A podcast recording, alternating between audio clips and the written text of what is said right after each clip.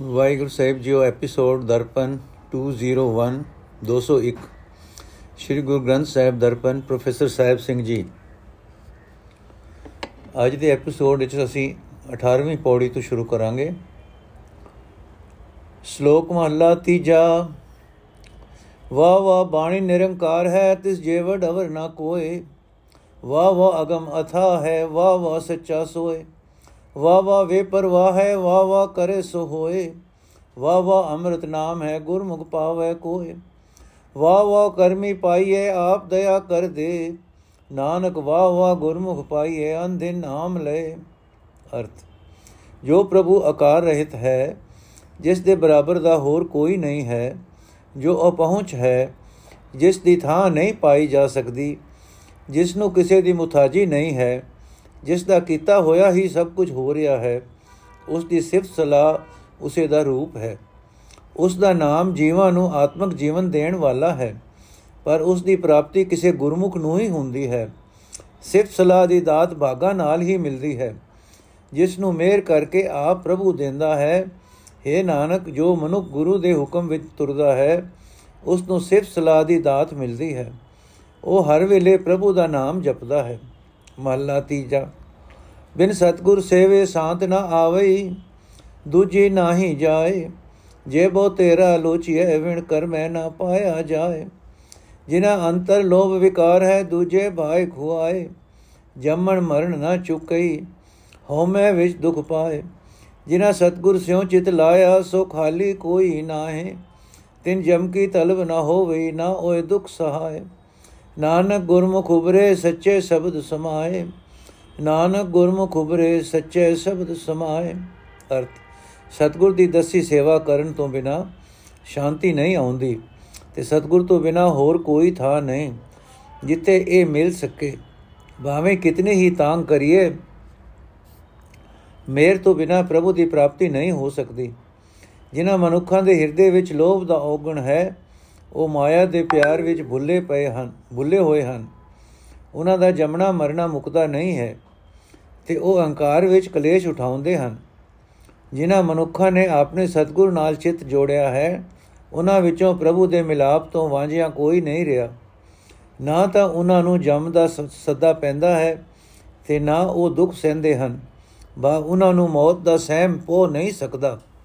हे ਨਾਨਕ, ਜੋ ਮਨੁੱਖ ਗੁਰੂ ਦੇ ਸਨਮੁਖ ਹੋਏ ਹਨ ਉਹ ਦੁੱਖਾਂ ਤੋਂ ਬਚ ਗਏ ਹਨ ਤੇ ਸੱਚੇ ਸ਼ਬਦ ਵਿੱਚ ਲੀਨ ਰਹਿੰਦੇ ਹਨ। ਪੌੜੀ। ਡਾਡੀ ਤਿਸਨੋ ਆਖੀਏ, ਜੇ ਖਸਮੇ ਧਰੇ ਪਿਆਰ, ਦਰ ਖੜਾ ਸੇਵਾ ਕਰੇ ਗੁਰ ਸ਼ਬਦੀ ਦੀ ਵਿਚਾਰ। ਡਾਡੀ ਦਰ ਘਰ ਪਾਇਸੀ ਸਚ ਰਖੇ ਉਰਧਾਰ। ਡਾਡੀ ਕਾ ਮੈਂ ਲਗਲਾ ਹਰ ਕੈ ਨਾਏ ਪਿਆਰ। ਡਾਡੀ ਕੀ ਸੇਵਾ ਚਾਕਰੀ, ਹਰ ਜਪ ਹਰ ਨਿਸਤਾਰ। ਡਾਡੀ ਕੀ ਸੇਵਾ ਚਾਕਰੀ, ਹਰ ਜਪ ਹਰ ਨਿਸਤਾਰ। ਅਰਥ। ਜੋ ਮਨੁੱਖ ਆਪਣੇ ਮਾਲਕ ਪ੍ਰਭੂ ਨਾਲ ਪਿਆਰ ਪਾਉਂਦਾ ਹੈ, ਉਹੀ ਪ੍ਰਭੂ ਦਾ ਢਾਡੀ ਅਖਵਾ ਸਕਦਾ ਹੈ। ਬਾ ਪ੍ਰਭੂ ਦੀ ਸਿਫਤ ਸਲਾਹ ਉਹੀ ਬੰਦਾ ਕਰ ਸਕਦਾ ਹੈ। ਉਹ ਮਨੁੱਖ ਪ੍ਰਭੂ ਦੀ ਹਜ਼ੂਰੀ ਵਿੱਚ ਟਿਕ ਕੇ ਉਸ ਦਾ ਸਿਮਰਨ ਕਰਦਾ ਹੈ ਤੇ ਗੁਰੂ ਦੇ ਸ਼ਬਦ ਸ਼ਬਦ ਰਾਹੀਂ ਉਸ ਦੇ ਗੁਣਾਂ ਦੀ ਵਿਚਾਰ ਕਰਦਾ ਹੈ। ਜਿਉਂ-ਜਿਉਂ ਉਹ ਪ੍ਰਭੂ ਨੂੰ ਆਪਣੇ ਹਿਰਦੇ ਵਿੱਚ ਵਸਾਉਂਦਾ ਹੈ, ਉਹ ਪ੍ਰਭੂ ਦੇ ਚਰਨਾਂ ਵਿੱਚ ਜੁੜਦਾ ਹੈ। ਪ੍ਰਭੂ ਦੀ ਹਜ਼ੂਰੀ ਉਸ ਨੂੰ ਪ੍ਰਾਪਤ ਹੁੰਦੀ ਹੈ। ਪ੍ਰਭੂ ਦੇ ਨਾਮ ਵਿੱਚ ਪਿਆਰ ਕਰਨ ਨਾਲ ਉਸ ਦੇ ਮਨ ਦੀ ਅਵਸਥਾ ਬਹੁਤ ਉੱਚੀ ਹੋ ਜਾਂਦੀ ਹੈ। ਬਸ ਉਹ ਡਾਢੀ ਇਹ ਸੇਵਾ ਕਰਦਾ ਹੈ, ਇਹੀ ਚਾਕਰੀ ਕਰਦਾ ਹੈ ਕਿ ਉਹ ਪ੍ਰਭੂ ਦਾ ਨਾਮ ਜਪਦਾ ਹੈ ਤੇ ਪ੍ਰਭੂ ਉਸ ਨੂੰ ਸੰਸਾਰ ਸਮੁੰਦਰ ਤੋਂ ਪਾਰ ਲਗਾ ਲੈਂਦਾ ਹੈ। ਸ਼ਲੋਕ ਮਹੱਲਾ ਤੀਜਾ। ਗੁਜਰੀ ਜਾਤ ਗਵਾਰ ਜਾਂ ਸੋ ਪਾਏ ਆਪਣਾ, ਗੁਰ ਕੇ ਸ਼ਬਦ ਵਿਚਾਰ ਅੰਦਿਨ ਹਰ ਜਪ ਜਾਪਣਾ। ਜਿਸ ਸਤਗੁਰ ਮਿਲੇ ਤਿਸ ਭਉ ਭਉ ਪਵੈ, ਸਾ ਕੁਲਵੰਤੀ ਨਾਰ ਸਾ ਹੁਕਮ ਪਛਾਣੈ ਕੰਤ ਕਾ, ਜਿਸਨੋ ਕਿਰਪਾ ਕੀਤੀ ਕਰਤਾਰ। ਉਹ ਕੁਚੱਜੀ ਕੁਲਖਣੀ ਪਰ ਹਰ ਛੋਡੀ ਬਤਾਰ। ਬਹਿ ਪਈਏ ਮਲ ਕਟਿਏ ਨਿਰਬਲ ਹੋਵੇ ਸ਼ਰੀਰ। ਅੰਤਰ ਪ੍ਰਗਾਸ ਮਤ ਉਤਮ ਹੋਵੇ, ਹਰ ਜਪ ਗੁਣੀ ਗਹੀ ਬਹਿ ਵਿੱਚ ਬੈਸੇ, ਬਹਿ ਰਹੇ, ਬਹਿ ਵਿੱਚ ਕਮਾਵੇ ਕਾਰ। ਐਥੇ ਸੁਖ ਵਡਿਆਈਆਂ, ਦਰਗਹਿ ਮੋਖ ਦੁਆਰ। ਬਹਿਤੇ ਨਿਰਭਉ ਪਾਈਐ ਮਿਲ ਜੋਤੀ ਜੋਤ ਅਪਾਰ। ਨਾਨਕ ਖਸਮੇ ਭਾਵੇ ਸਭਲੀ ਜਿਸਨੂੰ ਆਪੇ ਬਖਸ਼ਣ, ਬਖਸ਼ੇ ਕਰਤਾਰ ਨਾਨਕ ਖਸਮੇ ਭਾਵੇ ਸਭਲੀ ਜਿਸਨੂੰ ਆਪੇ ਬਖਸ਼ੇ ਕਰਤਾਰ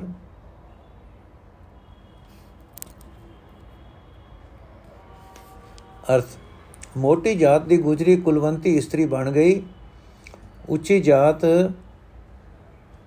ਵਾਲੀ ਹੋ ਗਈ। ਜਦੋਂ ਉਸਨੇ ਆਪਣਾ ਖਸਮ ਲੱਭ ਲਿਆ ਤਿਵੇਂ ਹੀ ਉਹ ਜੀਵ ਇਸਤਰੀ ਕੁਲਵੰਤੀ ਹੋ ਜਾਂਦੀ ਹੈ, ਜੋ ਸਤਿਗੁਰੂ ਦੇ ਸ਼ਬਦ ਦੁਆਰਾ ਵਿਚਾਰ ਕਰਕੇ ਹਰ ਰੋਜ਼ ਪ੍ਰਭੂ ਦਾ ਸਿਮਰਨ ਕਰਦੀ ਹੈ, ਕਿਉਂਕਿ ਜਿਸ ਨੂੰ ਗੁਰੂ ਮਿਲ ਪੈਂਦਾ ਹੈ, ਉਸ ਦੇ ਅੰਦਰ ਪਰਮਾਤਮਾ ਦਾ ਡਰ ਪੈਦਾ ਹੁੰਦਾ ਹੈ। ਉਹ ਖਸਮ ਪ੍ਰਭੂ ਦਾ ਹੁਕਮ ਸਮਝ ਲੈਂਦੀ ਹੈ, ਪਰ ਇਹ ਉਹੀ ਜੀਵ ਇਸਤਰੀ ਕਰਦੀ ਹੈ ਜਿਸ ਤੇ ਕਰਤਾਰ ਨੇ ਆਪ ਮਿਹਰ ਕੀਤੀ ਹੋਵੇ। ਦੂਜੇ ਪਾਸੇ ਜਿਸ ਨੂੰ ਖਸਮ ਨੇ ਛੁੱਟੜ ਛੱਡ ਦਿੱਤਾ ਹੋਵੇ ਉਹ ਇਸਤਰੀ ਕੁਚੱਜੀ ਤੇ ਖੋਟੇ ਲੱਛਣਾਂ ਵਾਲੀ ਹੁੰਦੀ ਹੈ। ਜੇ ਹਿਰਦੇ ਵਿੱਚ ਪ੍ਰਭੂ ਦਾ ਡਰ ਆ ਵਸੇ ਤਾਂ ਮਨ ਦੀ ਮੈਲ ਕੱਟੀ ਜਾਂਦੀ ਹੈ। ਸਰੀਰ ਵੀ ਪਵਿੱਤਰ ਹੋ ਜਾਂਦਾ ਹੈ। ਗੁਣਾ ਦੇ ਖਜ਼ਾਨੇ ਪਰਮਾਤਮਾ ਦਾ ਸਿਮਰਨ ਕਰਕੇ ਅੰਦਰ ਚਾਨਣ ਹੋ ਜਾਂਦਾ ਹੈ, ਮਤ ਉਜਲੀ ਹੋ ਜਾਂਦੀ ਹੈ। ਅਜਿਹੀ ਜੀਵ ਇਸਤਰੀ ਪਰਮਾਤਮਾ ਦੇ ਡਰ ਵਿੱਚ ਬੈਠਦੀ ਹੈ, ਡਰ ਵਿੱਚ ਰਹਿੰਦੀ ਹੈ, ਡਰ ਵਿੱਚ ਕਿਰਤਕਾਰ ਕਰਦੀ ਹੈ। ਫਿਰ ਉਸ ਨੂੰ ਇਸ ਜੀਵਨ ਵਿੱਚ ਆਦਰ ਤੇ ਸੁਖ ਮਿਲਦਾ ਹੈ। ਤੇ ਪ੍ਰਭੂ ਦੀ ਹਜ਼ੂਰੀ ਦਾ ਦਰਵਾਜ਼ਾ ਉਸ ਲਈ ਖੁੱਲ ਜਾਂਦਾ ਹੈ। ਬੇਅੰਤ ਪ੍ਰਭੂ ਦੀ ਜੋਤ ਵਿੱਚ ਆਤਮਾ ਜੋੜਨ ਨਾਲ ਤੇ ਉਸ ਦੇ ਡਰ ਵਿੱਚ ਰਹਿਣ ਨਾਲ ਉਹ ਨਿਰਭਉ ਪ੍ਰਭੂ ਮਿਲ ਪੈਂਦਾ ਹੈ। ਪਰ ਹੈ ਨਾਨਕ, ਜਿਸ ਨੂੰ ਕਰਤਾਰ ਆਪ ਬਖਸ਼ਿਸ਼ ਕਰੇ, ਉਹੀ ਜੀਵ ਇਸਤਰੀ ਖਸਮ ਪ੍ਰਭੂ ਨੂੰ ਪਿਆਰੀ ਲੱਗਦੀ ਹੈ। ਉਹ ਚੰਗੀ ਹੈ। ਮਹੱਲਾ ਤੀਜਾ, ਸਦਾ ਸਦਾ ਸਲ ਆਈਏ ਸੱਚੇ ਕੋ ਬਲ ਜਾਓ। ਨਾਨਕ ਏਕ ਛੋੜ ਦੂਜੇ ਲਗੇ ਸਾ ਜੇਵਾ ਜਲ ਜਾਓ। ਅਰਥ ਸਦਾ ਸਥਿਰ ਰਹਿਣ ਵਾਲੇ ਪ੍ਰਭੂ ਦਾ ਹੀ, ਪ੍ਰਭੂ ਦੀ ਹੀ ਸਦਾ ਸਿਫਤ ਸਲਾਹ ਕਰਨੀ ਚਾਹੀਦੀ ਹੈ। ਮੈਂ ਪ੍ਰਭੂ ਤੋਂ ਸਦਕੇ ਹਾਂ, ਪਰ ਹੈ ਨਾਨਕ, ਉਹ ਜੀਵ ਸੜ ਜਾਏ, ਜੋ ਇੱਕ ਪ੍ਰਭੂ ਨੂੰ ਛੱਡ ਕੇ ਕਿਸੇ ਹੋਰ ਦੀ ਯਾਦ ਵਿੱਚ ਲੱਗੇ। ਪੌੜੀ। ਐ ਅੰਸਾ ਅਵਤਾਰ ਉਪਾਇ ਅਨਭਾਉ ਦੂਜਾ ਕੀਆ ਜੋ ਰਾਜੇ ਰਾਜ ਕਮਾਮ ਦੇ ਦੁਖ ਸੁਖ ਭੀੜੀਆ ਈਸ਼ਰ ਬ੍ਰਹਮਾ ਸੇਵ ਦੇ ਅੰਤ ਕਿਨੀ ਨਾ ਤਿਨੀ ਨਾ ਲਈਆ, ਨਿਰਭਉ ਨਿਰੰਕਾਰ ਅਲਖ ਹੈ ਗੁਰਮੁਖ ਪ੍ਰਗਟੀਆ। ਤਿੱਥੇ ਸੋਗ ਵਿਜੋਗ ਨ ਵਿਆਪਈ ਅਸਥਿਰ ਜਗ ਥੀਆ। ਤਿੱਥੇ ਸੋਗ ਵਿਜੋਗ ਨ ਵਿਆਪਈ ਅਸਥਿਰ ਜਗ ਥੀਆ। ਅਰਥ, ਦੇਵਤੇ ਆਦਿਕਾਂ ਦਾ ਵੀ ਜਨਮ ਪ੍ਰਭੂ ਨੇ ਆਪ ਹੀ ਕੀਤਾ ਤੇ ਮਾਇਆ ਦਾ ਮੋਹ ਵੀ ਆਪ ਹੀ ਬਣਾਇਆ। ਉਹ ਦੇਵਤੇ ਵੀ ਰਾਜਿਆਂ ਵਾਂਗ ਰਾਜ ਕਰਦੇ ਰਹੇ ਤੇ ਦੁੱਖਾਂ ਸੁੱਖਾਂ ਦੀ ਖਾਤਰ ਲੜਦੇ ਰਹੇ। ਬ੍ਰਹਮਾ ਤੇ ਸ਼ਿਵ ਵਰਗੇ ਵੱਡੇ ਦੇਵਤੇ ਪ੍ਰਭੂ ਨੂੰ ਮਿਲਦੇ ਸਿਮਰਦੇ ਰਹੇ, ਪਰ ਉਹਨਾਂ ਵੀ ਉਸ ਦੀ ਅਜਬ ਖੇਡ ਦਾ ਭੇਦ ਨਾ ਲੱਭਾ। ਪਰਮਾਤਮਾ ਨੇ ਪਰਮਾਤਮਾ ਨਿਡਰ ਹੈ ਆਕਾਰ ਰਹਿਤ ਹੈ ਤੇ ਲਖਿਆ ਨਹੀਂ ਜਾ ਸਕਦਾ। ਗੁਰਮੁਖ ਦੇ ਅੰਦਰ ਪ੍ਰਗਟ ਹੁੰਦਾ ਹੈ, ਗੁਰਮੁਖ ਅਵਸਥਾ ਵਿੱਚ ਚਿੰਤਾ ਤੇ ਪ੍ਰਭੂ ਨਾਲੋਂ ਵਿਛੋੜਾ ਦਬਾ ਨਹੀਂ ਪਾ ਸਕਦੇ। ਗੁਰਮੁਖ ਜਗਤ ਵਿੱਚ ਮਾਇਆ ਦੇ ਮੋਹ ਵੱਲੋਂ ਅਡੋਲ ਰਹਿੰਦਾ ਹੈ। ਸ਼ਲੋਕ ਮਹੱਲਾ ਤੀਜਾ। ਇਹ ਸਭ ਕੁਝ ਆਵਣ ਜਾਣ ਹੈ, ਜੇਤਾ ਹੈ ਆਕਾਰ। ਜਿਨੀ ਇਹ ਲੇਖਾ ਲਿਖਿਆ ਸੋ ਹੋਆ ਪਰਵਾਨ। ਨਾਨਕ ਜੇ ਕੋ ਆਪ ਗਣਾਇਂਦਾ ਸੋ ਮੂਰਖ ਗਵਰ। ਅਰਥ ਜਿਤਨਾ ਇਹ ਜਗਤ ਦਿਸ ਰਿਹਾ ਹੈ, ਇਹ ਸਾਰਾ ਆਉਣ ਜਾਣ ਵਾਲਾ ਹੈ। ਭਾਵ, ਕਦੇ ਇੱਕੋ ਹਾਲਤ ਵਿੱਚ ਨਹੀਂ ਰਹਿੰਦਾ। ਸੋ ਕਿਸੇ ਰਾਜ ਧਨ ਮਿਲਕ ਆਦਿਕ ਤੇ ਮਾਣ ਕਰਨਾ ਮੂਰਖਤਾ ਹੈ। ਜਿਸ ਮਨੁੱਖ ਨੇ ਇਹ ਗੱਲ ਸਮਝ ਲਈ, ਉਹ ਪ੍ਰਭੂ ਦੀ ਹਾਜ਼ਰੀ ਵਿੱਚ ਕਬੂਲ ਹੁੰਦਾ ਹੈ। ਪਰ ਹੈ ਨਾਨਕ, ਜੋ ਇਸ ਆਕਾਰ ਦੇ ਆਸਰੇ ਆਪਣੇ ਆਪ ਨੂੰ ਵੱਡਾ ਅਖਵਾਉਂਦਾ ਹੈ, ਭਾਵ ਮਾਣ ਕਰਦਾ ਹੈ, ਉਹ ਮੂਰਖ ਹੈ, ਉਹ ਗਵਾਰ ਹੈ। ਮਹਲਾ ਤੀਜਾ। ਮਨ ਕੁੰਚਰ ਪੀਲਕ ਗੁਰੂ ਗਿਆਨ ਕੁੰਡਾ ਜੇ ਖਿੰਚੈ ਤੈ ਜਾਏ। ਨਾਨਕ ਹਸਤੀ ਕੁੰਡੇ ਬਾਹਰ, ਫਿਰ ਫਿਰ ਉਹ ਜੜ ਪਾਏ। ਅਰਥ, ਮਨ ਮਾਨੋ ਹਾਥੀ ਹੈ ਜੇ ਸਤਗੁਰ ਇਸ ਦਾ ਮਹਾਵਤ ਬਣੇ, ਤੇ ਗੁਰੂ ਦੀ ਦਿੱਤੀ ਮਤ, ਇਸ ਦੇ ਸਿਰ ਤੇ ਕੁੰਡਾ ਹੋਵੇ, ਤਾਂ ਇਹ ਮਨ ਉਧਰ ਜਾਂਦਾ ਹੈ, ਜਿੱਧਰ ਗੁਰੂ ਤੋਰਦਾ ਹੈ। ਪਰ ਹੈ ਨਾਨਕ, ਕੁੰਡੇ ਤੋਂ ਬਿਨਾ ਹਾਥੀ ਮੁੜ ਮੁੜ ਕੁਰਾਏ ਪੈਂਦਾ ਹੈ। ਪੌੜੀ ਤਿਸ ਆਗੇ ਅਰਦਾਸ ਜਿਨੀ ਉਪਾਇਆ ਸਤਗੁਰ ਆਪਣਾ ਸੇਵ ਸਭ ਫਲ ਪਾਇਆ ਅੰਮ੍ਰਿਤ ਹਰ ਕਾ ਨਾਉ ਸਦਾ ਧਿਆਇਆ ਸੰਤ ਜਨਾ ਕੈ ਸੰਗ ਦੁਖ ਮਿਟਾਇਆ ਨਾਨਕ ਭੈ ਅਚਿੰਤ ਹਰ ਧਨ ਨੇ ਚਲਾਇਆ ਨਾਨਕ ਭੈ ਅਚਿੰਤ ਹਰ ਧਨ ਨੇ ਚਲਾਇਆ ਅਰ ਜਿਸ ਪ੍ਰਭੂ ਨੇ ਬਹੁਤ ਦੂਜਾ ਪੈਦਾ ਕੀਤਾ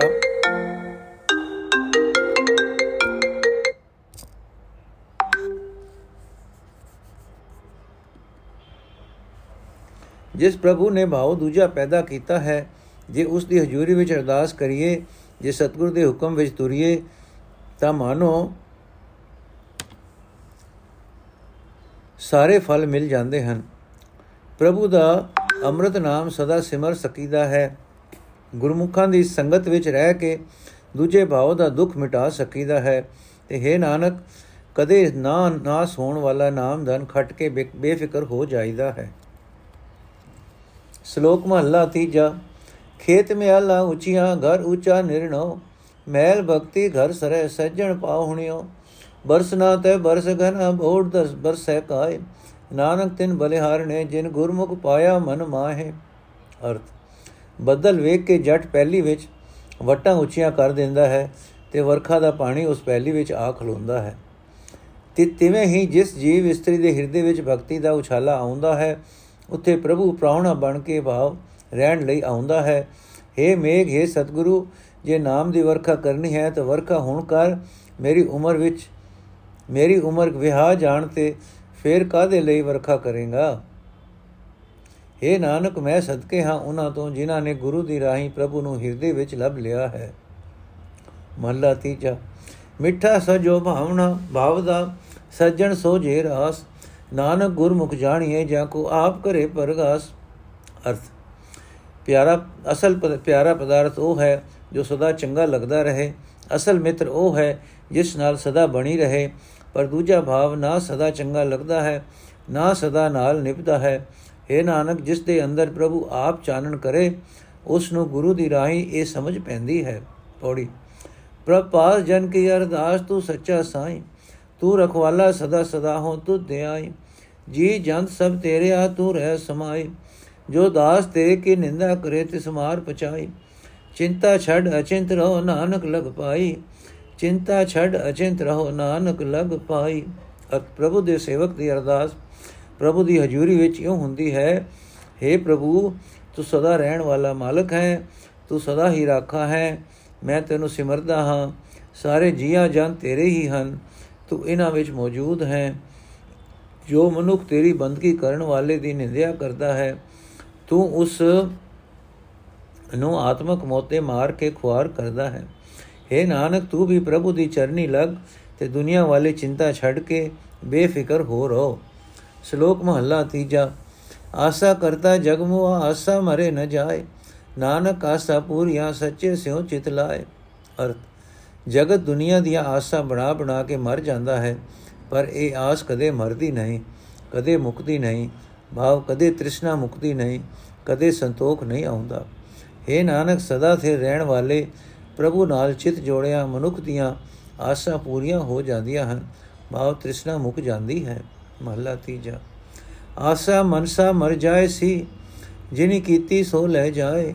ਨਾਨਕ ਨੇ ਚਲ ਕੋ ਨਹੀਂ ਬਾਜੋ ਹਰ ਕਹਿ ਨਾਏ ਅਰਥ, ਇਸ ਦੁਨੀਆ, ਇਹ ਦੁਨੀਆ ਦੀ ਆਸ ਇਹ ਮਾਇਆ ਦਾ ਫੁਰਨਾ ਤਦੋਂ ਹੀ ਮੁੱਕਣਗੇ ਜਦੋਂ ਉਹ ਪ੍ਰਭੂ ਆਪ ਮੁਕਾਏਗਾ। ਜਿਸ ਨੇ ਇਹ ਆਸਾ ਮਨਸਾ ਪੈਦਾ ਕੀਤੇ, ਕਿਉਂਕਿ ਹੈ ਨਾਨਕ, ਤਦੋਂ ਹੀ ਯਕੀਨ ਬਣੇਗਾ ਕਿ ਪਰਮਾਤਮਾ ਦੇ ਨਾਮ ਤੋਂ ਬਿਨਾ ਹੋਰ ਕੋਈ ਸਦਾ ਸਥਿਰ ਰਹਿਣ ਵਾਲਾ ਨਹੀਂ। ਫਿਰ ਕਿਸ ਦੀ ਆਸ ਕਰੀਏ? ਕਿਸ ਦੀ ਆਸ ਬਣੀਏ? ਪੌੜੀ। ਆਪੇ ਜਗਤ ਪਾਇਨ ਕਰ ਪੂਰਾ ਥਾਟ, ਆਪੇ ਸ਼ਾ ਆਪੇ ਵਣਜਾਰਾ, ਆਪੇ ਹੀ ਹਰ ਹਾਟ। ਆਪੇ ਸਾਗਰ, ਆਪੇ ਮੋਹਿਤਾ ਆਪੇ ਹੀ ਖੇਵਾਟ ਆਪੇ ਗੁਰ ਚੇਲਾ ਹੈ, ਆਪੇ ਆਪੇ ਦਸੇ ਘਾਟ। ਜਨ ਨਾਨਕ ਨਾਮ ਧਿਆਏ ਤੂੰ, ਸਭ ਕਿਲ ਵਿਕਾਟ ਜਨ ਨਾਨਕ ਨਾਮ ਧਿਆਏ ਤੂੰ, ਸਭ ਕਿਲ ਵਿਕ ਕਾਟ ਸੁਧ। ਅਰਥ। ਮੁਕੰਮਲ ਬਣਦਰ ਬਣਾ ਕੇ ਪ੍ਰਭੂ ਨੇ ਆਪ ਹੀ ਜਗਤ ਪੈਦਾ ਕੀਤਾ। ਇਥੇ ਪ੍ਰਭੂ ਆਪ ਹੀ ਸਮੁੰਦਰ ਹੈ, ਆਪ ਹੀ ਜਹਾਜ਼ ਹੈ ਤੇ ਆਪ ਹੀ ਮਲਾ ਹੈ। ਇੱਥੇ ਆਪ ਹੀ ਗੁਰੂ ਹੈ, ਆਪ ਹੀ ਸਿੱਖ ਹੈ ਤੇ ਆਪੇ ਹੀ ਪਾਗਲਾ ਪੱਤਣ, ਪਾਰਲਾ ਪੱਤਣ ਵਿਖਾਂਦਾ ਹੈ। ਆਪੇ ਹੀ ਪਾਰਲਾ ਪੱਤਣ ਵਿਖਾਂਦਾ ਹੈ। ਇਹ ਦਾਸ ਨਾਨਕ, ਤੂੰ ਉਸ ਪ੍ਰਭੂ ਦਾ ਨਾਮ ਸਿਮਰ ਕੇ ਆਪਣੇ ਸਾਰੇ ਪਾਪ ਦੂਰ ਕਰ ਲੈ, ਸੁਧ। ਨੋਟ, ਸ੍ਰੀ ਕਰਤਾਰਪੁਰ ਵਾਲੀ ਬੀੜ ਵਿੱਚ ਇਸ ਵਾਰ ਦੀ ਬਾਣੀ ਦੀ ਲਿਖਤ ਨਾਲੋਂ ਸ਼ਲੋਕ ਮਹਲਾ ਤੀਜਾ ਆਦਿਕ ਸਾਰੇ ਸਿਰ ਲੇਖ ਬਰੀਕ ਲਿਖਤ ਦੇ ਹਨ। ਇਸ ਤੋਂ ਅੰਦਾਜ਼ਾ ਇਹ ਲੱਗ ਸਕਦਾ ਹੈ ਕਿ ਸਿਰ ਲੇਖਾਂ ਵਾਸਤੇ ਪਹਿਲਾ ਥਾਂ ਖਾਲੀ ਰੱਖੀ ਗਈ ਗਈ ਹੈ। ਫਿਰ ਚੰਗੀ ਤਰ੍ਹਾਂ ਸੋਧ ਕੇ ਕਿ ਸ਼ਲੋਕ ਠੀਕ ਉਸੇ ਹੀ ਗੁਰੂ ਵਿਅਕਤੀ ਦੇ ਹਨ, ਸਿਰ ਲੇਖ ਬਰੀਕ ਕਲਮ ਨਾਲ ਦਰਜ ਕੀਤੇ ਹਨ। ਤਾਂ ਇਹ ਵਾਰ ਦੇ ਮੁਕਣ ਤੇ ਹਾਸ਼ੀਏ ਤੋਂ ਬਾਹਰ ਲਫ਼ਜ਼ ਸ਼ੁੱਧ ਲਿਖਿਆ ਹੈ। ਭਾਵ ਇਹ ਕਿ ਸ਼ਲੋਕ ਠੀਕ ਸਿਰ ਲੇਖ ਵਾਲੇ ਗੁਰੂ ਵਿਅਕਤੀ ਦੇ ਹੀ ਹਨ, ਇਹ ਗੱਲ ਸੋਧ ਕੇ ਵੇਖ ਲਈ ਹੈ। ਰਾਗ ਗੁਜਰੀ, ਵਾਰ ਮਹੱਲਾ ਪੰਜਵਾਂ ਏਕ ਓੰਕਾਰ ਸਤਗੁਰ ਪ੍ਰਸਾਦ। ਇਸ ਵਾਰ ਦਾ ਵੀ ਪਹਿਲੇ ਅਸੀਂ ਭਾਵ ਪੜਾਂਗੇ ਤੇ ਫਿਰ ਅਗਲੇ ਐਪੀਸੋਡ ਵਿੱਚ ਪੂਰੀ ਵਾਰ ਦੀ ਵਿਆਖਿਆ ਪੜਾਂਗੇ। ਪੌੜੀ ਦਾ ਵਾਰ ਵਾਰ ਦਾ ਭਾਵ, ਪੌੜੀ ਦਾ, ਪੌੜੀ ਵਾਰ, ਪਹਿਲੀ ਪੌੜੀ। ਸ੍ਰਿਸ਼ਟੀ ਰਚ ਕੇ ਇਸ ਵਿੱਚ ਹਰ ਥਾਂ ਪ੍ਰਭੂ ਆਪ ਮੌਜੂਦ ਹੈ, ਸਭੀ ਪਾਲਣਾ ਵਿੱਚ, ਪਾਲਣਾ ਆਪ ਹੀ ਕਰਦਾ ਹੈ ਸਭ ਜੀਵ ਉਸਨੇ ਮਾਨੋ ਇੱਕ ਧਾਗੇ ਵਿੱਚ ਪਰੋਤੇ ਹੋਏ ਹਨ। ਉਸ ਦੀ ਰਜ਼ਾ ਅਨੁਸਾਰ ਹੀ ਕਈ ਜੀਵ ਜਗਤ ਦੇ ਵਿਕਾਰਾਂ ਵਿੱਚ ਖੁਆਰ ਹੋ ਰਹੇ ਹਨ ਤੇ ਜਿਨ੍ਹਾਂ ਉੱਤੇ ਮਿਹਰ ਕਰਦਾ ਹੈ, ਉਹ ਉਸ ਦਾ ਸਿਮਰਨ ਕਰਕੇ ਸੰਸਾਰ ਸਮੁੰਦਰ ਦੀਆਂ ਵਿਕਾਰਾਂ ਦੀਆਂ ਲਹਿਰਾਂ ਵਿੱਚੋਂ ਬਚ ਨਿਕਲਦੇ ਹਨ। ਨੰਬਰ 2 ਵੱਡੇ ਵੱਡੇ ਦੇਵਤਿਆਂ ਤੋਂ ਲੈ ਕੇ ਸਾਰੇ ਜੀ ਜਨ ਪ੍ਰਭੂ ਦੀ ਸਿਫਤ ਸਲਾਹ ਕਰਦੇ ਹਨ। ਤਾਣੇ ਪੇਟੇ ਵਾਂਗ ਪਰਮਾਤਮਾ ਸਭ ਜੀਵਾਂ ਵਿੱਚ ਮਿਲਿਆ ਹੋਇਆ ਹੈ। ਜਿੱਧਰ ਜਿੱਧਰ ਲਾਂਦਾ ਹੈ ਉਧਰ ਉਧਰ ਜੀਵ ਲੱਗਦੇ ਹਨ। ਜਿਨ੍ਹਾਂ ਉੱਤੇ ਪ੍ਰਭੂ ਆਪ ਟੁੱਟਦਾ ਹੈ, ਉਹੀ ਉਸ ਦੀ ਬੰਦਗੀ ਕਰਦੇ ਹਨ। ਮਨੁੱਖ ਦੀ ਆਪਣੀ ਚਤੁਰਾਈ ਸਿਆਣਪ ਕੰਮ ਨਹੀਂ ਦਿੰਦੀ।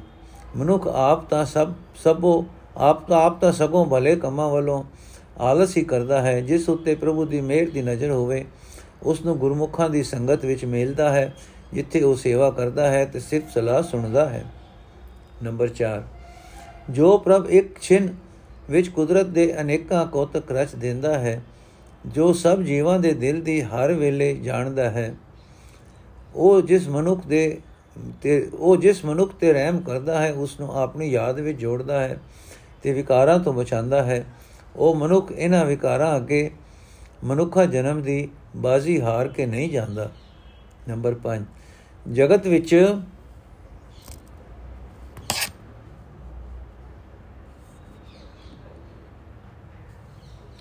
ਜਗਤ ਵਿੱਚ ਕਾਮਾਦੇ ਕਈ ਵਿਕਾਰ ਤੇ ਬਲਾਵਾਂ ਹਨ, ਜੋ ਮਨੁੱਖ ਨੂੰ ਹਰ ਵੇਲੇ ਚੰਬੜੇ ਰਹਿੰਦੇ ਹਨ। ਕਈ ਕਿਸਮ ਦੇ ਫਿਕਰ ਅੰਦੇਸੇ ਇਸ ਨੂੰ ਲੱਗੇ ਰਹਿੰਦੇ ਹਨ। ਪਰ ਜਿਸ ਨੂੰ ਸਤਿਗੁਰੂ ਉਪਦੇਸ਼ ਦਿੰਦਾ ਹੈ, ਉਹ ਮਨੁੱਖ ਨਾਮ ਸਿਮਰ ਕੇ ਇਹਨਾਂ ਵਿਕਾਰਾਂ ਤੇ ਅੰਦੇਸ਼ਿਆਂ ਤੋਂ ਬਚ ਸਕਦਾ ਹੈ, ਬਚ ਜਾਂਦਾ ਹੈ, ਕਿਉਂਕਿ ਉਹ ਸੰਤੋਖੀ ਜੀਵਨ ਵਾਲਾ ਹੋ ਜਾਂਦਾ ਹੈ। ਪਰ ਐਸੇ ਭਾਗਾਂ ਵਾਲੇ ਉਹਦੇ ਕੋਈ ਵਿਰਲੇ ਹੀ ਹਨ। ਨੰਬਰ 6 ਜੋ ਮਨੁੱਖ ਆਪਣੀ ਸਿਆਣਪ ਛੱਡ ਕੇ ਮਨ ਗੁਰੂ ਦੇ ਹਵਾਲੇ ਕਰ ਦਿੰਦਾ ਹੈ, ਉਸ ਦੀ ਦੁਰਮਤ ਨਾਸ ਹੋ ਜਾਂਦੀ ਹੈ।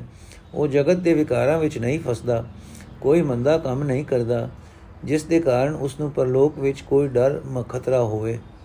ਨਾਮ ਦੀ ਬਰਕਤ ਨਾਲ ਉਸ ਦੇ ਮਨ ਨੂੰ ਸੰਤੋਖ ਪ੍ਰਾਪਤ ਹੁੰਦਾ ਹੈ, ਪਰ ਗੁਰੂ ਦੀ ਸ਼ਰਨ ਉਹੀ ਮਨੁੱਖ ਹੁੰਦਾ ਹੈ, ਜਿਸ ਤੇ ਦੁਰੋਂ ਮੇਰ ਹੋਵੇ। ਨੰਬਰ 7 ਗੁਰੂ ਪਾਸ ਪ੍ਰਭੂ ਦੀ ਸਿਫਤ ਸਲਾਹ ਦਾ ਖਜ਼ਾਨਾ ਹੈ, ਜੋ ਪ੍ਰਭੂ ਦੀ ਮਿਹਰ ਨਾਲ ਮਿਲਦਾ ਹੈ। ਸਤਗੁਰ ਵਿੱਚ, ਸਤਗੁਰ ਜਿਸ ਮਨੁੱਖ ਤੇ ਮਿਹਰ ਦੀ ਨਜ਼ਰ ਕਰਦਾ ਹੈ, ਉਸ ਦੀ ਭਟਕਣਾ ਮੁੱਕ ਜਾਂਦੀ ਹੈ।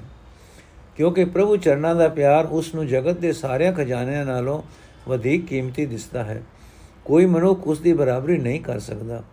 ਨੰਬਰ 8 ਜੋ ਮਨੁੱਖ ਸਤਗੁਰ ਦੀ ਮਤ ਲੈਂਦਾ ਹੈ, ਉਸ ਨੇ ਪ੍ਰਭੂ ਦਾ ਗਿਆਨ ਪ੍ਰਾਪਤ ਹੁੰਦਾ ਹੈ। ਉਸ ਨੂੰ ਪ੍ਰਭੂ ਦਾ ਗਿਆਨ ਪ੍ਰਾਪਤ ਹੁੰਦਾ ਹੈ। ਜਿਉਂ-ਜਿਉਂ ਉਹ ਨਾਮ ਸਿਮਰਦਾ ਹੈ ਉਸ ਦੇ ਸਾਰੇ ਆਦਰਸ਼ ਆਤਮਿਕ ਰੋਗ ਉਸ ਦੇ ਸਾਰੇ ਆਤਮਿਕ ਰੋਗ ਦੂਰ ਹੋ ਜਾਂਦੇ ਹਨ। ਉਸ ਦੇ ਮਨ ਵਿੱਚ ਠੰਡ ਪੈ ਜਾਂਦੀ ਹੈ। ਹਉਮੈ ਦੂਰ ਕਰਨ ਕਰਨ ਕਰਕੇ ਕੋਈ ਰੁਕਾਵਟ ਉਸ ਦੇ ਜੀਵਨ ਦੇ ਰਾਹ ਵਿੱਚ ਨਹੀਂ ਆਉਂਦੀ। ਜੋ ਮਨੁੱਖ ਸਾਧ ਸੰਗਤ ਵਿੱਚ ਅਪੜਦਾ ਹੈ, ਨੰਬਰ 9 ਜੋ ਮਨੁੱਖ ਸਾਧ ਸੰਗਤ ਵਿੱਚ ਅਪੜਦਾ ਹੈ, ਗੁਰਮੁਖਾਂ ਦਾ ਦਰਸ਼ਨ ਕਰਦਾ ਹੈ, ਉਸ ਦੇ ਮਨ ਦੀ ਮੈਲ ਕੱਟੀ ਜਾਂਦੀ ਹੈ, ਉਸ ਦੇ ਮਨ ਵਿੱਚ ਪ੍ਰਭੂ ਸਿਮਰਨ ਦਾ ਉਤਸ਼ਾਹ ਪੈਦਾ ਹੁੰਦਾ ਹੈ। ਉਹ ਵਿਕਾਰਾਂ ਵੱਲ ਨਹੀਂ ਪਰਤਦਾ, ਕਿਉਂਕਿ ਉਹ ਸਵਾਸ ਸਵਾਸ ਨਾਮ ਸਿਮਰਦਾ ਹੈ, ਪਰ ਸਾਧ ਸੰਗਤ ਜੀ ਪ੍ਰਭੂ ਦੀ ਮਿਹਰ ਨਾਲ ਹੀ ਮਿਲਦੀ ਹੈ। ਪਰ ਸਾਧ ਸੰਗਤ ਵੀ ਪ੍ਰਭੂ ਦੀ ਮਿਹਰ ਨਾਲ ਹੀ ਮਿਲਦੀ ਹੈ।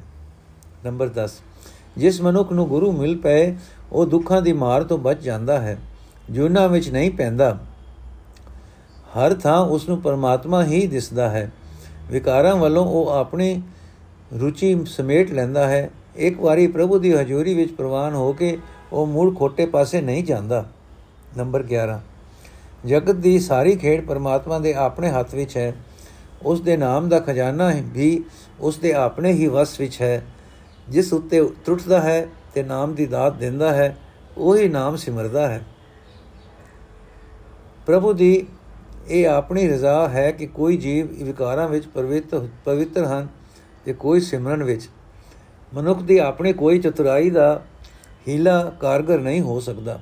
ਜੋ ਮਨੁੱਖ ਪਰਮਾਤਮਾ ਦਾ ਆਸਰਾ ਤੱਕਦਾ ਹੈ, ਪ੍ਰਭੂ ਦੀ ਸ਼ਰਨ ਪੈਂਦਾ ਹੈ, ਉਸ ਦੇ ਦਿਆਲ, ਉਸ ਤੇ ਦਿਆਲ ਹੋ ਕੇ ਪ੍ਰਭੂ ਨਾਮ ਦੀ ਦਾਤ ਦਿੰਦਾ ਹੈ।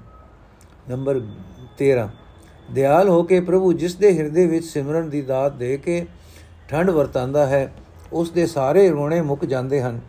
ਗੁਰੂ ਦੇ ਪ੍ਰਤਾਪ ਨਾਲ ਉਸ ਦੇ ਸਾਰੇ ਰੋਗ ਦੂਰ ਹੋ ਜਾਂਦੇ ਹਨ। ਮਾਇਆ ਵਾਲੇ ਬੰਧਨ ਕੱਟੇ ਜਾਂਦੇ ਹਨ ਤੇ ਉਸੇ ਦਾ, ਉਸ ਦਾ ਜੀਵਨ ਸੰਤੋਖ ਵਾਲਾ ਹੋ ਜਾਂਦਾ ਹੈ। ਪ੍ਰਭੂ ਦੀ ਮਿਹਰ ਨਾਲ ਜੋ ਜੋ ਮਨੁੱਖ ਨਾਮ ਸਿਮਰਦੇ ਹਨ, ਨਾਮ ਉਹਨਾਂ ਦੀ ਜ਼ਿੰਦਗੀ ਦਾ ਆਸਰਾ ਬਣ ਜਾਂਦਾ ਹੈ। ਦਿਨ ਰਾਤ ਨਾਮ ਅੰਮ੍ਰਿਤ ਨਾਲ ਹੀ ਉਹ ਮਾਇਆ ਵੱਲੋਂ ਰਜੇ ਰਹਿੰਦੇ ਹਨ।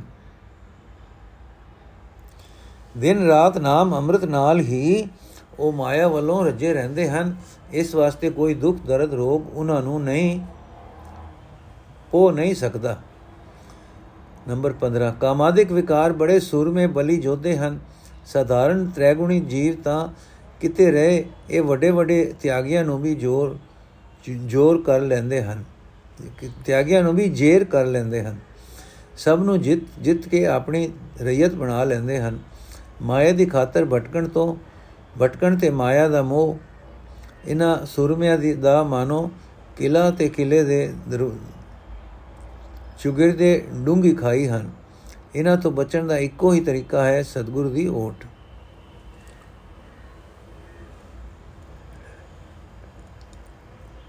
ਨੰਬਰ 16 ਭਰਮਗੜ ਵਿੱਚ ਕੈਦ ਹੋਏ ਜੀਵ ਨੂੰ ਕਮਾਦਿਕਾਂ ਪਾਸੋਂ ਸਤਿਗੁਰ ਹੀ ਛੁਡਾਉਂਦਾ ਹੈ।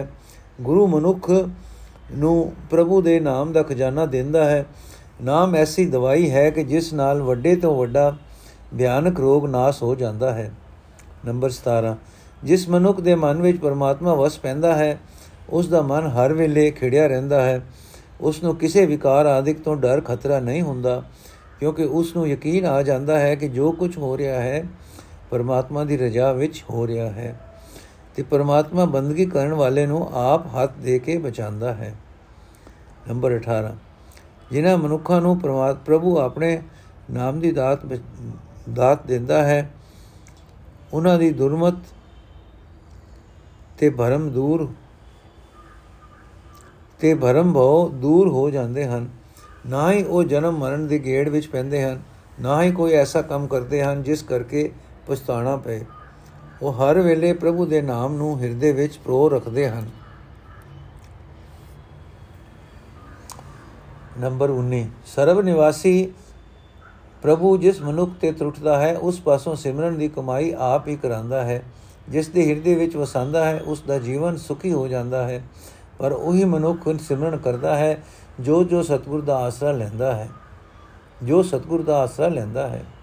ਨੰਬਰ 20 ਜੇ ਮਨੁੱਖ ਜੋ ਮਨੁੱਖ ਪਰਮਾਤਮਾ ਦੇ ਹੋ ਕੇ ਰਹਿੰਦੇ ਹਨ, ਉਹਨਾਂ ਨੂੰ ਪ੍ਰਭੂ ਵਿਕਾਰਾਂ ਦੁੱਖਾਂ ਤੋਂ ਇਉਂ ਬਚਾ ਲੈਂਦਾ ਹੈ, ਮਾਨੋ ਉਹਨਾਂ ਨੂੰ ਗੱਲ ਦਾ ਗੱਲ ਲਾ ਲੈਂਦਾ ਹੈ। ਕੋਈ ਵਿਕਾਰ ਦੁੱਖ ਉਹਨਾਂ ਤੇ ਦਬਾਅ ਨਹੀਂ ਪਾ ਸਕਦਾ।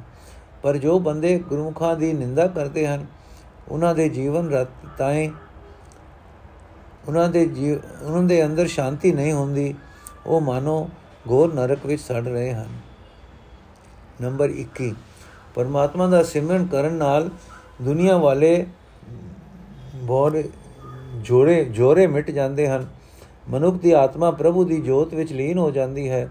ਉਸ ਦੇ ਹਿਰਦੇ ਵਿੱਚ ਸੁਖ, ਅਡੋਲਤਾ ਤੇ ਖੁਸ਼ੀ ਆ ਵਸਦੀ ਹੈ। ਜਗਤ ਤੇ ਪ੍ਰਭੂ ਇੱਕ ਰੂਪ ਹੋ ਜਾਂਦੇ ਹਨ। ਸਮੁੱਚਾ ਭਾਵ। ਨੰਬਰ 1 ਪਹਿਲੀ ਤੋਂ 4 ਪੌੜੀ ਤੱਕ। ਵੱਡੇ ਵੱਡੇ ਬੰਦਿਆਂ ਤੋਂ ਲੈ ਕੇ ਸਾਰੇ ਜੀਵ ਇਸ ਰੰਗਾ ਰੰਗ ਜਗਤ ਦੇ ਰਚਨਹਾਰ ਕਰਤਾਰ ਨੇ ਆਪਣੇ ਹੁਕਮ ਰੂਪ ਧਾਗੇ ਵਿੱਚ ਪਰੋਤੇ ਹੋਏ ਹਨ। ਬਾਣੇ, ਤਾਣੇ ਪੇਟੇ ਵਾਂਗ ਉਹ ਸਭ ਵਿੱਚ ਮਿਲਿਆ ਹੋਇਆ ਹੈ। ਸਭ ਤੇ ਸਭਨਾ ਦੇ ਦਿਲ ਦੀ ਉਹ ਹਰ ਵੇਲੇ ਜਾਣਦਾ ਹੈ। ਇਹ ਉਸ ਦੀ ਆਪਣੀ ਰਜ਼ਾ ਹੀ ਹੈ ਕਿ ਕਈ ਜੀਵ ਦਿਨਾ ਵਿਕਾਰਾਂ ਵਿੱਚ ਖੁਆਰ ਹੋ ਰਹੇ ਹਨ। ਮਨੁੱਖਾਂ ਦੀ ਕੋਈ ਚਤੁਰਾਈ ਸਿਆਣਪ ਇਸ ਨੂੰ ਬਚਾ ਬਚਾ ਨਹੀਂ ਸਕਦੀ। ਜਿਸ ਮਨੁੱਖ ਤੇ ਮਿਹਰ ਕਰਦਾ ਹੈ, ਉਸ ਨੂੰ ਆਪਣੀ ਯਾਦ ਤੇ ਸਿਫਤ ਸਲਾਹ ਵਿੱਚ ਜੋੜਦਾ ਹੈ। ਨੰਬਰ 2 ਪੌੜੀ 5 ਤੋਂ 10 ਜਿਸ ਮਨੁੱਖ ਤੇ ਪਰਮਾਤਮਾ ਦੀ ਕਿਰਪਾ ਦ੍ਰਿਸ਼ਟੀ ਹੁੰਦੀ ਹੈ, ਉਸ ਬਾਗਾ ਵਾਲੇ ਨੂੰ ਸਤਿਗੁਰੂ ਦੀ ਸੰਗਤ ਨਸੀਬ ਹੁੰਦੀ ਹੈ। ਗੁਰੂ ਪਾਸ ਪ੍ਰਭੂ ਦੀ ਸਿਫਤ ਸਲਾਹ ਦਾ ਮਾਨੋ ਖਜ਼ਾਨਾ ਹੈ। ਜੋ ਜੋ ਮਨੁੱਖ ਆਪਣਾ ਮਨ ਗੁਰੂ ਦੇ ਹਵਾਲੇ ਕਰਦਾ ਹੈ, ਉਸ ਦੀ ਦੁਰਮਤ ਨਾਸ ਹੁੰਦੀ ਹੈ। ਪ੍ਰਭੂ ਚਰਨਾਂ ਦਾ ਪਿਆਰ ਉਸ ਨੂੰ ਸੰਗਤ ਦੇ ਸਾਰੇ ਖਜ਼ਾਨਿਆਂ, ਸਾਰੇ ਸਾਰੇ ਖਜ਼ਾਨਿਆਂ ਨਾਲੋਂ ਵਧੇਕ ਪਿਆਰਾ ਲੱਗਦਾ ਹੈ। ਨਾਮ ਸਿਮਰਨ ਨਾਲ ਉਸ ਦੇ ਮਨ ਵਿੱਚ ਠੰਡ ਪੈਂਦੀ ਹੈ, ਸੰਤੋਖ ਆਉਂਦਾ ਹੈ। ਵਿਕਾਰਾਂ ਵੱਲੋਂ ਉਹ ਆਪਣੀ ਰੁਚੀ ਸਮੇਟ ਲੈਂਦਾ ਹੈ। ਇਸ ਤਰ੍ਹਾਂ ਇੱਕ ਵਾਰੀ ਪ੍ਰਭੂ ਦੀ ਹਜ਼ੂਰੀ ਵਿੱਚ ਪ੍ਰਵਾਨ ਹੋ ਕੇ ਉਹ ਮੂੜ ਖੋਟੇ ਪਾਸੇ ਨਹੀਂ ਜਾਂਦਾ। ਨੰਬਰ 3 11 ਤੋਂ 16 ਤੱਕ। ਜਗਤ ਦੀ ਸਾਰੀ ਖੇਡ ਪਰਮਾਤਮਾ ਦੇ ਆਪਣੇ ਹੱਥ ਵਿੱਚ ਹੈ। ਜੀਵਾਂ ਦਾ ਵਿਕਾਰਾਂ ਵਿੱਚ ਪ੍ਰਵਿਰਤ ਹੋਣਾ ਵੀ ਪ੍ਰਭੂ ਦੀ ਹੀ ਰਜ਼ਾ ਹੈ। ਜੀਵ ਦੀ ਚਤੁਰਾਈ ਕਾਰਗਰ ਨਹੀਂ ਹੈ, ਨਹੀਂ ਹੋ ਸਕਦੀ ਜਿਸ ਇਹ ਕਮਾਦਿਕ ਵਿਕਾਰਾਂ ਇਹ ਕਮਾਦਿਕ ਵਿਕਾਰ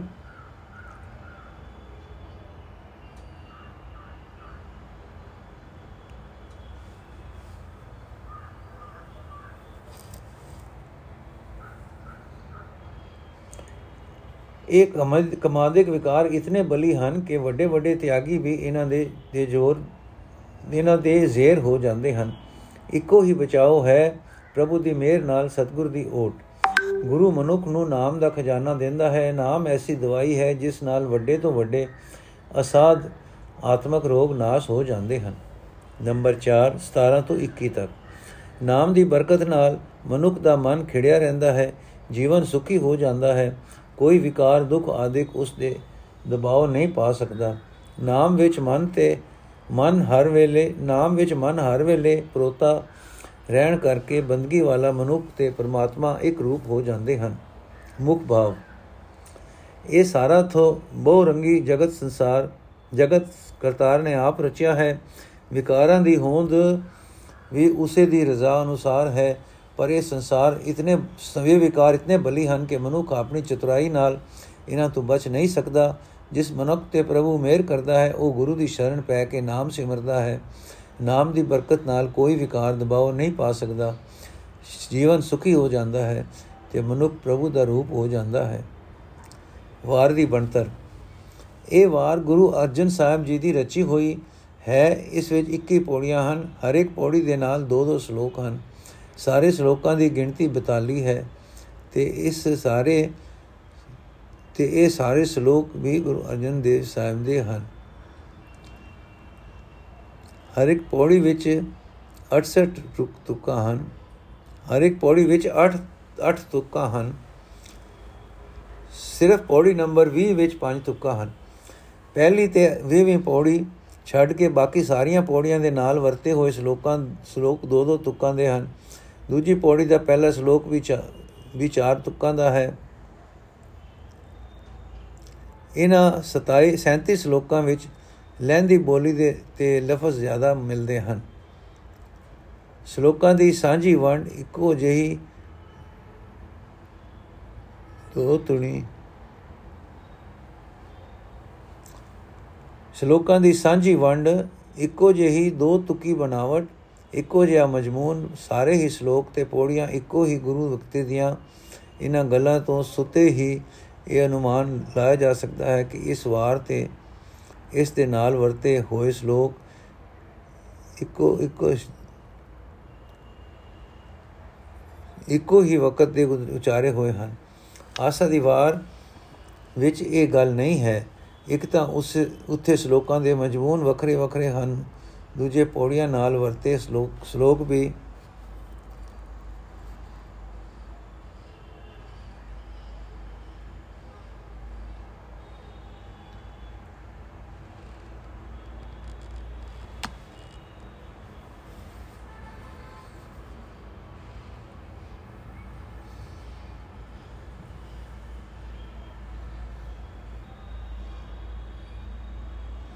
ਆਸਾ ਦੀ ਵਾਰ ਵਿੱਚ ਇਹ ਗੱਲ ਨਹੀਂ ਹੈ, ਇੱਕ ਤਾਂ ਉੱਥੇ ਸ਼ਲੋਕਾਂ ਦੇ ਮਜਮੂਨ ਵੱਖੋ ਵੱਖਰੇ ਹਨ, ਦੂਜੇ ਪੌੜੀਆਂ ਨਾਲ ਵਰਤੇ ਸ਼ਲੋਕਾਂ ਦੀ ਵੰਡ ਸਾਂਝੀ ਨਹੀਂ ਹੈ, ਤੀਜੇ ਕਈ ਪੌੜੀਆਂ ਨਾਲ ਗੁਰੂ ਨਾਨਕ ਸਾਹਿਬ ਦਾ ਆਪਣਾ ਉਚਾਰਿਆ ਹੋਇਆ ਕੋਈ ਸ਼ਲੋਕ ਵੀ ਨਹੀਂ ਹੈ। ਹੁਣ ਅਸੀਂ ਵਾਰ ਦੀ, ਵਾਰ ਦਾ ਪਾਠ ਤੇ ਵਿਆਖਿਆ ਕੱਲ ਤੋਂ ਸ਼ੁਰੂ ਕਰਾਂਗੇ। ਵਾਹਿਗੁਰੂ ਜੀ ਕਾ ਖਾਲਸਾ, ਵਾਹਿਗੁਰੂ ਜੀ ਕੀ ਫਤਿਹ।